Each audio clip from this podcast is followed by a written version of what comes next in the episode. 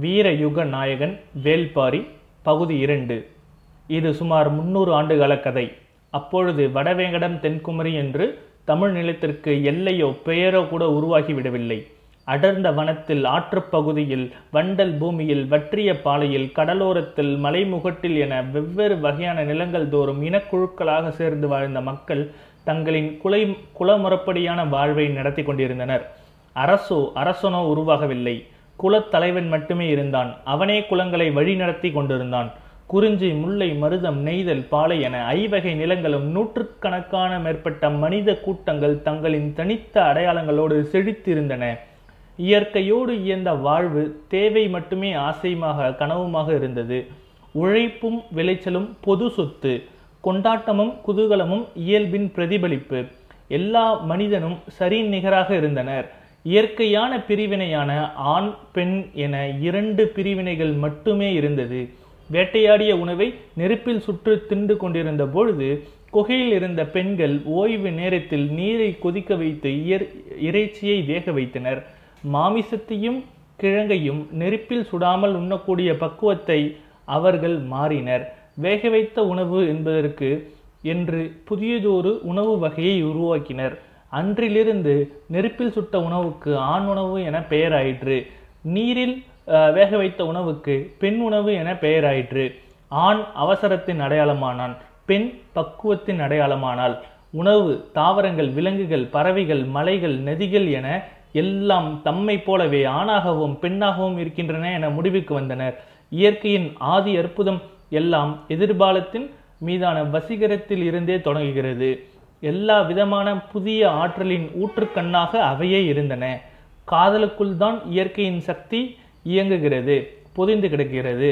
ஆண் பெண் என்ற இரு சக்திகள் ஒருபொழுதும் ஒன்றை ஒன்று முழுமையாக புரிந்து கொள்ள முடியாத ஆதி ரகசியங்களை தன்னுள் கொண்டுள்ளது. நீரும் மண்ணும் போலத்தான் ஆணும் பெண்ணும். நொடி நேரத்தில் ஒன்றுனுள் ஒன்று சேர்ந்து கலக்கவும் முடியும் மறுநொடியில் ஒன்றை விட்டு மற்றொன்று கடலவும் முடியும். அதுவே அதன் இயல்பு. உயிரினங்களின் இயற்கை உருவாக்கியது இந்த ஒரு பிரிவினை மட்டுமே. இதுவன்றி வேறு பிரிவினைகள் இல்லாமல் அழகாகவும் அமைதியாகவும் இருந்தது அந்த காலம். ஆனால் அது நீண்டு நிலைக்கவில்லை. மெல்ல குலைய ஆரம்பித்தது. பெரும் மாளிகை சரிய காரணமான ஒற்றை செங்கல்லை போலத்தான் சொத்தும் சொத்தின் மீதான ஆசையும் தனக்கான உடைமை தனது சந்ததிக்கான சேமிப்பு என ஆரம்பித்த போது குளங்களில் அமைதி குலைய ஆரம்பித்தது. ஏற்றத்தாழ்வுகள் உருவாயின. குளங்களில் வலுத்தவனின் கை ஓங்கியது. வல்லமை பொருந்தியவனின் கைகளில் அதிகாரம் நிலை கொண்டது. வலிமை குடைந்த குளம் பிற குளங்களை அடுக்கி அடக்கியாள நினைத்தது. தமிழ் நிலம் எங்கும் இருந்த நூற்றுக்கணக்கான குளங்கள் ஒன்றோடு ஒன்று மோதத் தொடங்கின. அடர்ந்த காட்டில் விடாது கேட்கும் இடியோசை போல அந்த மோதல்கள் இசை கேட்டுக்கொண்டே இருந்தன. நூற்றாண்டுகளாக குருதி ஆறு நிற்காமல் ஓடியது. ஆரம்ப காலத்தில் மனிதனுக்கு தேவையான பெரும் செல்வமாக கால்நடைகளே இருந்தன. எனவே கால்நடைகளை அதி அதிகப்படுத்தவே எல்லா குலங்களும் ஆசைப்பட்டன. அடுத்த இனக்குழுவின் கால்நடைகள் இரவோடு இரவாக களவாடப்பட்டன.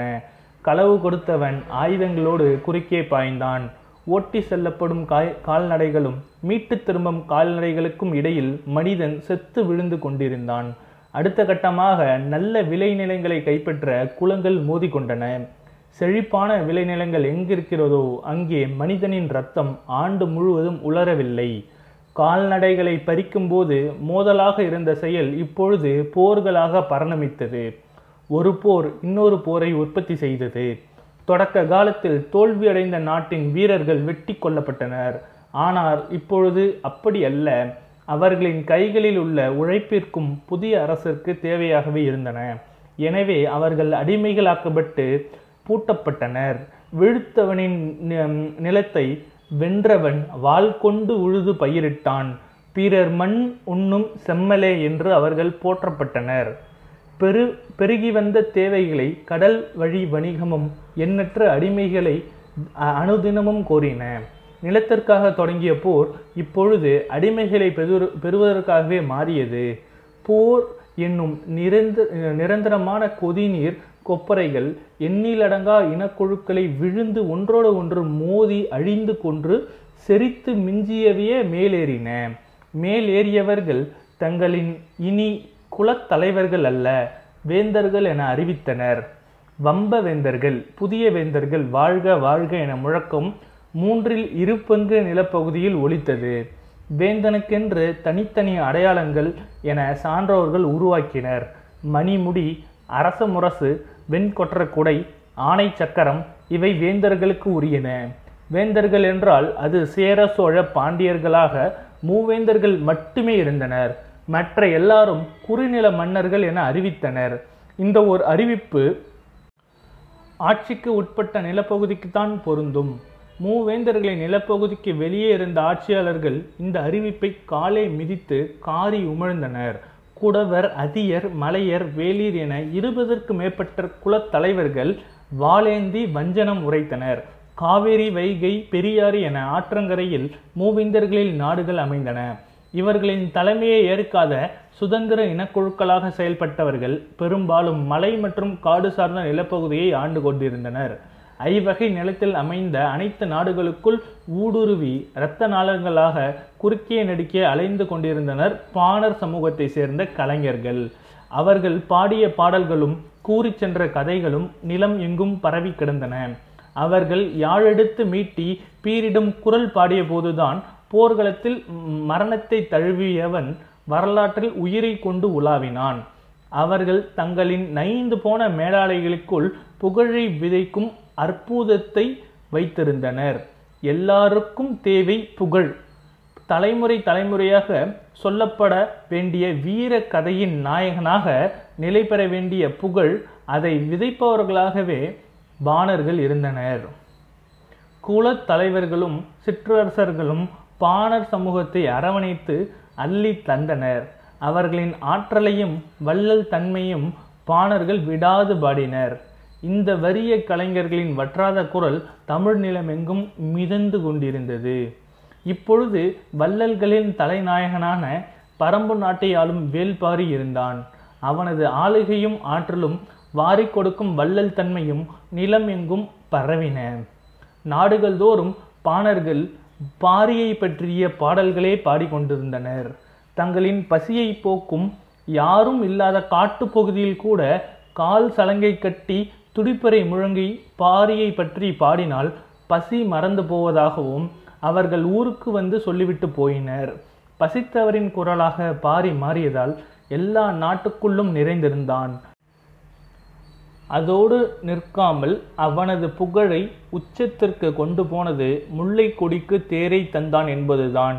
இந்த கதையை கேட்கும் ஒவ்வொருவரின் மனதிற்குள் ஒரு பச்சிலம் கொடி துளிர் விடுகிறது இது உண்மையோ பொய்யோ தெரியாது. ஆனால் இந்த கதை என் குழந்தைக்கு என் சுற்றத்திற்கு என் சமூகத்திற்கு என் வேந்தனுக்கு மிக அவசியம் என மக்கள் நினைத்தனர். விளைந்த நெல்லை அறுக்கும் முன்னர் வரி வாங்கிய கூரிய வாளோடு வந்து நிற்கும் வேந்தனுடைய வீரர்களிடம் மக்கள் வரியோடு சேர்த்து ஒரு முல்லை கொடியும் கொடுத்து அனுப்புவதாக பக்கத்து நாடுகளில் பேசிக்கொண்டார்கள் கொண்டார்கள். தமிழ் நிலம் முழுவதும் சுற்றி அ- சுற்றி அலையும் பாணர் குழுக்கள் ஒரு முறையாவது பரம்பு நாட்டிற்கு சென்று திரும்பினர். எல்லா மன்னர்களிடமும் பரிசல் பெற்ற பாணர்கள் பாரியிடம்தான் கருணையை பெற்றனர். கருணை வற்றப்போவதே இல்லை. அது அவரின் நினைவுகளில் சுரந்து கொண்டே இருந்தது. பாணர்கள் தங்களின் நினைவில் இருந்து மட்டுமல்ல நினைவு மறந்தும் பாடும் பாடல்களாக பாரியின் பாடலே இருந்தது. புகார் நகரில் நாலங்கடியில் காவல் புரிந்த ஒரு வீரன் கடை வீதியில் அலைந்து கொண்டிருந்த பாணர் குழு ஒன்றை பார்த்து கேட்டான் பாரி பரம்பை ஆள்கிறானா அல்லது பார பாணர்களை ஆள்கிறானா? என்று. நாலங்காடியில் மிக அருகில் தான் பட்டினப்பாக்கம் இருக்கிறது. அதுதான் சோழ நாட்டு வேந்தனுக்கு உயர்குடியில் வாழும் பகுதி. காவல் வீரன் கேட்ட கேள்வி விரைவிலேயே பட்டினப்பாக்கத்திற்கு வந்து சேர்ந்தது. சிறிது காலத்திலேயே மூவேந்தர்களின் அரண்மனைகளிலும் அந்த கேள்வி எதிரொலித்தது. இந்த கேள்வி தனக்குள் ஒரு பதிலையும் கொண்டிருந்தது. அந்த பதில் மூவேந்தர்களின் உறக்கத்தை குலைத்தது. மூவேந்தர்கள் எனும் பேரரசர்கள் மீறி நிலை பெற்றிருந்தது பாரியின் புகழ். அவர்களால் பாரியை ஒன்றும் செய்ய முடியவில்லை. காரணம் பாரியின் மாவீரம் பரம்பு நாட்டின் நிலவியல் அமைப்பு ப- படை வலிமை இவை அனைத்தும் தான் ஆனாலும் சந்தர்ப்பத்தை எதிர்பார்த்து காத்து கொண்டிருந்தனர். இந்த நிலையில் கபிலர் அருக நாட்டை ஆளும் சிறுகுடி மன்னன் செம்பனின் மாளிகைக்கு தற்செயலாக வந்து சேர்ந்தார்.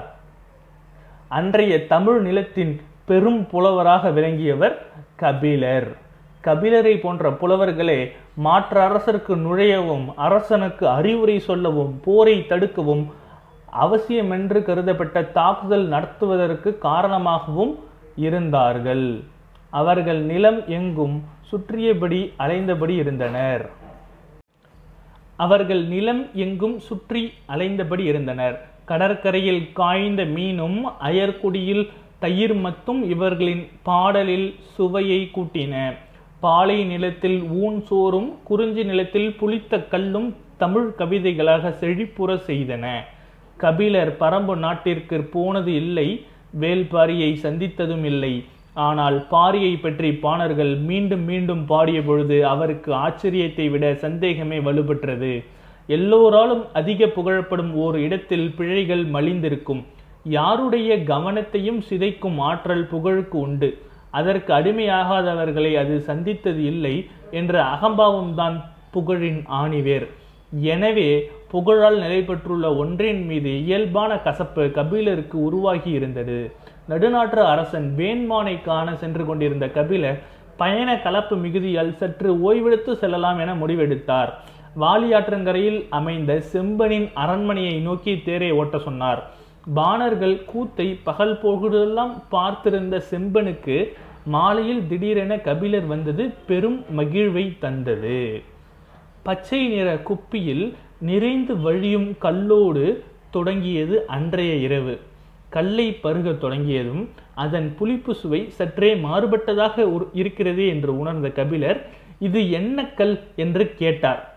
தேனிலிருந்து தயாரித்து மூங்கில் குழாயில் இட்டு நன்கு புளிக்க வைத்து முற்றிய கல்.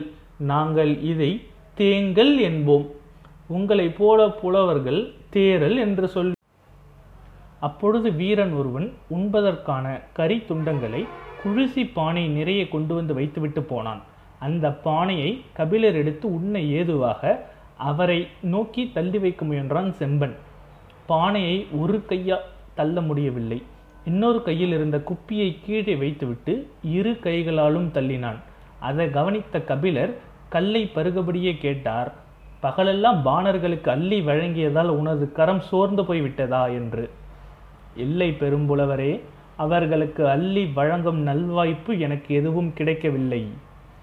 ஏன்? அவர்களுக்கு பரம்பு மலையில் பாரியை பார்த்துவிட்டு வருபவர்கள்.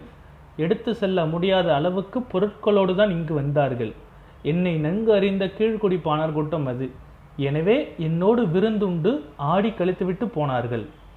நெய்யிலே வறுத்த மான் கறியையும் கால் சப்பையும் கடுத்து இழுத்தபடி கபிலர் கேட்டார் பரம்பு நாட்டிற்கு போய் திரும்புபவர்கள் இந்த பக்கம் ஏன் வந்தார்கள்? அருக நாட்டின் தென் திசை எல்லை பச்சை மலை தொடரில் தான் முடிகிறது. அந்த பக்கம் இருக்கும் வேட்டுவன் பாறை வழியாக பரம்பு மலைக்கு போகும் பாதை ஒன்று உண்டு. ஆனால் அது முறையான பாதை அல்ல. அதில் எப்படி இவர்கள் இறங்கி வந்தார்கள் என்று தெரியவில்லை என்று சொல்லியபடி தனக்கான கரித்துண்டை எடுத்து கடித்தான். பாதையை முறையற்ற வைத்திருப்பவன் அரச குற்றம் என்றார் கபிலர். மலைப்பாதையை பாதுகாப்பது கடிதம் அல்லவா? என கேட்டான் செம்பன். அவன் தேருக்கு முக்கியத்துவம் கொடுத்திருந்தால் பாதையை பாதுகாத்திருப்பான். முல்லைக்கு கனிவு காட்டியவன் பாதையை கைவிட வேண்டும். கைவிடப்பட்ட பாதையால் வணிகம் வளராது. வணிகம் பெருங்காத நாட்டில் வளம் வளராது. வளமற்ற நாட்டில் மக்களின் கண்ணீர் துளிகளே நிறைந்திருக்கும். பரம்பு மா பரம்பு நாடோ வளம் மிக்கது. அது மட்டுமல்ல பாரியை பார்க்க போன யாரும் பாதை தவறியோ வன மிருகங்களிடம் சிக்கிக்கொண்டோ வழி தெரியாமல் இடர்பட்டதாகவோ நான் கேள்விப்பட்டதில்லை என்றான் செம்பன். பாதி சரியில்லாத வழியில் பயணம் மட்டும் எப்படி சரியாக இருக்க முடியும்? கபிலரின் திடமான கேள்விக்கு செம்பனிடம் பதில் இல்லை குப்பையில் இருந்த கல் தேர்ந்து கொண்டே இருந்தது. பாரி விருந்தினரை நிர்வகிப்பதில் தேர்ந்தவன் என்று நினைக்கிறேன். ஆனால் வள்ளல் தன்மை என்பது நிர்வாக திறமை அல்ல. அது குழந்தையின் குரல் கேட்ட கணத்தில் பால் கசியும் தாயின் மார்பை போன்றது. நீங்கள் பாரியை வள்ளல் இல்லை என்கிறீர்களா? பாரியை வள்ளல் என்றோ சிறந்த அரசன் என்றோ என்னால் இப்பொழுது சொல்லிவிட முடியாது. தான் பேசும் வார்த்தைகளை உணர்ந்தவாறே கபிலர் சொன்னார் நாளை காலை நான் வேட்டுவன் பாறை வழியாக பாரியின் பரம்ப நாட்டிற்குள் நுழைவேன். செம்பன் அதிர்ந்து பார்த்தான். நடுநாட்டுக்கல்லவா போவதாக சொன்னீர்கள்? நாம் தீர்மானித்தபடி எல்லாம் நடந்து விடுவதில்லை. வார்த்தைகள் நம்மை வழி நடத்துகிறது. ஒரு குப்பிக்கல் பல நேரம் எல்லாவற்றையும் மாற்றியிருக்கிறது. யார் அறிவார்? ஒரு கையால் நீ பானையை தள்ளாமல் போனதால் இன்னும் என்னென்ன நடக்கப் போகிறதோ? கபிலரின் வார்த்தையை கேட்டு செம்பன் ரசித்து சிரித்தான். மறுநாள் காலை கபிலரை பரம்பன் நாட்டிற்கு பாதுகாப்போடு அழைத்து செல்ல ஒரு படையோடு செம்பன் தயாராக இருந்தான். நான் பரிசோதிக்க நினைப்பது பாரியை உனது படைபலத்தை அல்ல. கபிலரின் குரல் படையுடன் சேர்த்து செம்பனையும் சாய்த்தது. தனித்த தேரில் கபிலர் புறப்பட்டார். கபிலர் தனது துணிச்சல் கொண்டு பாரியை அளவிட முடிவு செய்து வேட்டுவன் பாறைக்கு வழியே மேலேறினார். எங்கிருந்தோ வந்த நீலன் அவருடன் இணைந்து கொண்டான். இப்பொழுது வரை அவருக்கு பிடிபடவில்லை. அவன் வந்து இணைந்தது தற்செயலா அல்லது நிலைத்த ஏற்பாடா? ஆனால் நீலனுக்கு பிடிபட்டிருந்தது கபிலர் காலில் ஏற்பட்டுள்ளது தசைப்பிடிப்பு. அது நேரம் ஆக ஆக வலியை கூட்டும். இந்த இடத்தில் ஆதி ஆபத்து அதிகம். எனவே பேச்சு கொடுத்தபடி விரைவாக தனது குடிலுக்கு அழைத்து செல்ல வேண்டும் என்ற முடிவோடு வேகமாக முன்னகர்த்தி சென்றான். வானில் பறவைகள் கூட்டம் வலசை வலசையாக கூடு திருப்பிக் கொண்டிருந்தன. இரவின் வாசல் கதவு திறக்கப்படுகிறது. பசுவின் மடிவில் இரவு பால் கர சுரக்கத் தொடங்கியிருக்கும். மண்ணை பார்க்க மூடிக்கிற வெளிச்சம் இன்னும் எவ்வளவு பொழுது நீடிக்கும் என யோசித்தபடி நீலன் விரைவு கொண்டு நடந்தான். கபிலர் ஏதோ கூப்பிடுவது போல் இருந்தது. திரும்பி பார்த்தான். அவர் ஒன்றும் சொல்லவில்லை. ஆனால் அவரது முகக்குறி அவனால் உணர முடிந்தது. மலையிறக்கம் இன்னும் சிறிது தொலைவுதான். அதன் பிறகு சமதரைதான். என்று சொல்லி ஒரு கையை பிடித்து அவருக்கு உதவினான். நான் சிறிது நேரம் உட்கார்ந்து கொள்ளவா என குரல் தளர்ந்து ஒரு குழந்தையைப் போல கேட்டார் கபிலர். அவனோ கீழே இருக்கும் அந்த பனையடிவாரம் வரை போய்விடலாம் என்று சொல்லி உட்கார விடாமல் கீழிறங்கி கொண்டிருந்தான். அவருக்கு வலி அதிகமாகிக் கொண்டே இருந்தது. சமதுரைக்கு வந்தவுடன் பனை மரத்தின் அடிவாரத்தில் அவரை அம அமர வைத்துவிட்டு சிறிது நேரத்தில் வந்து விடுகிறேன் என்று சொல்லி தெற்கு பக்கமாக ஓடத் தொடங்கினான். கபிலருக்கு வலி அதிகமாகிக் கொண்டே இருந்தது. இவ்வளவு வேகமாக எதற்கு ஓடுகிறான் என்ற யோசனை தோன்றியது. ஆனால் இப்பொழுதாவது உட்கார விட்டானே என்று நிம்மதி பொறுமூச்சு விட்டார். நேரமாகிக் கொண்டே இருந்தது. பண மட்டைகளுக்கும் பணந்தாள்களும் எங்கும் விழுந்து கிடந்தன. அதை பார்த்து கொண்டே திடீரென சந்தேகம் வந்தது. ஒருவேளை அவளை பார்க்க போய்விட்டானோ? அடுத்த குன்றை தாண்டி போக வேண்டுமே. எப்படி இருட்டுவதற்குள் வந்து சேர்வான்? பெண்ணின் இதழ் சுவை பற்றி நாம் கொஞ்சம் சொல்லியிருந்தால் போகாமல் இருந்திருப்பானோ? இல்லை இல்லை. சொல்லியிருந்தால் அப்பொழுதே புறப்பட்டு போயிருப்பான். எண்ணங்கள் ஓடிக்கொண்டிருக்க அதே வேகத்தோடு வந்து நின்றான். கையில் பச்சிலைகளோடு இருந்தன. இதை வாயில் போட்டு மெல்லுங்கள் என்றான். என்ன இது? முதலில் இலையை வாயை போட்டு மெல்லுங்கள். கால்வலி நின்ற பிறகு கேளுங்கள் சொல்கிறேன் என்றான். கபிலர் பச்சிலையை மென்றார். சிறிது நேரம் கழித்து இருவரும் நடக்கத் தொடங்கினர். பச்சிலை பறிக்கப் போவதாக இருந்திருந்தால் என்னை முதலிலேயே உட்கார வைத்து விட்டிருக்கலாமே. ஏன் வலுக்கட்டாம் வலுக்கட்டாயமாக பனைமரம் வரை கீழே இறக்கினாய்? பனைமரம் எங்களின் குலச்சின்னம். மனிதனுக்கு மட்டுமல்ல பரம்பும் மலையின் எல்லா உயிர்களுக்கும் அதுவும் அது தெரியும். அதனிடம் ஒப்படைத்துவிட்டு போனால் எந்த ஆபத்தும் வராது.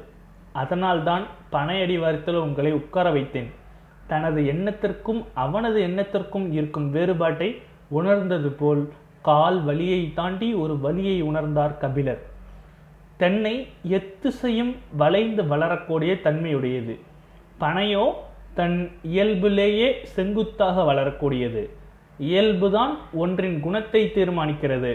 வளைந்து கொடுக்காத பரம்பு நாட்டின் இயல்பு பனையிலும் பனை மரத்தின் இயல்பு பரம்பு நாட்டிலும் நிலை கொண்டுள்ளது முள்ளம்பன்றியைப் போல அடி முதல் நுனி வரை உடல் சிலிர்த்தபடி வளரும் பரம்பு மரம் பரம்பு நாட்டின் ஆவேச அடையாளம். அதன் நிழலிலேதான் தான் பாதுகாக்கப்பட்டிருக்கின்றோம் என்ற உண்மையை கபிலருக்கு விளங்கிய போதுதான் இன்னொன்றும் விளங்கியது. நீண்ட பொழுதுக்கு முன்பே பாரியின் பாதுகாப்பிற்குள் தான் வந்துவிட்டோம் என்பது. பாரி வருவான். அடுத்த அத்தியாயத்தில் சந்திப்போம்.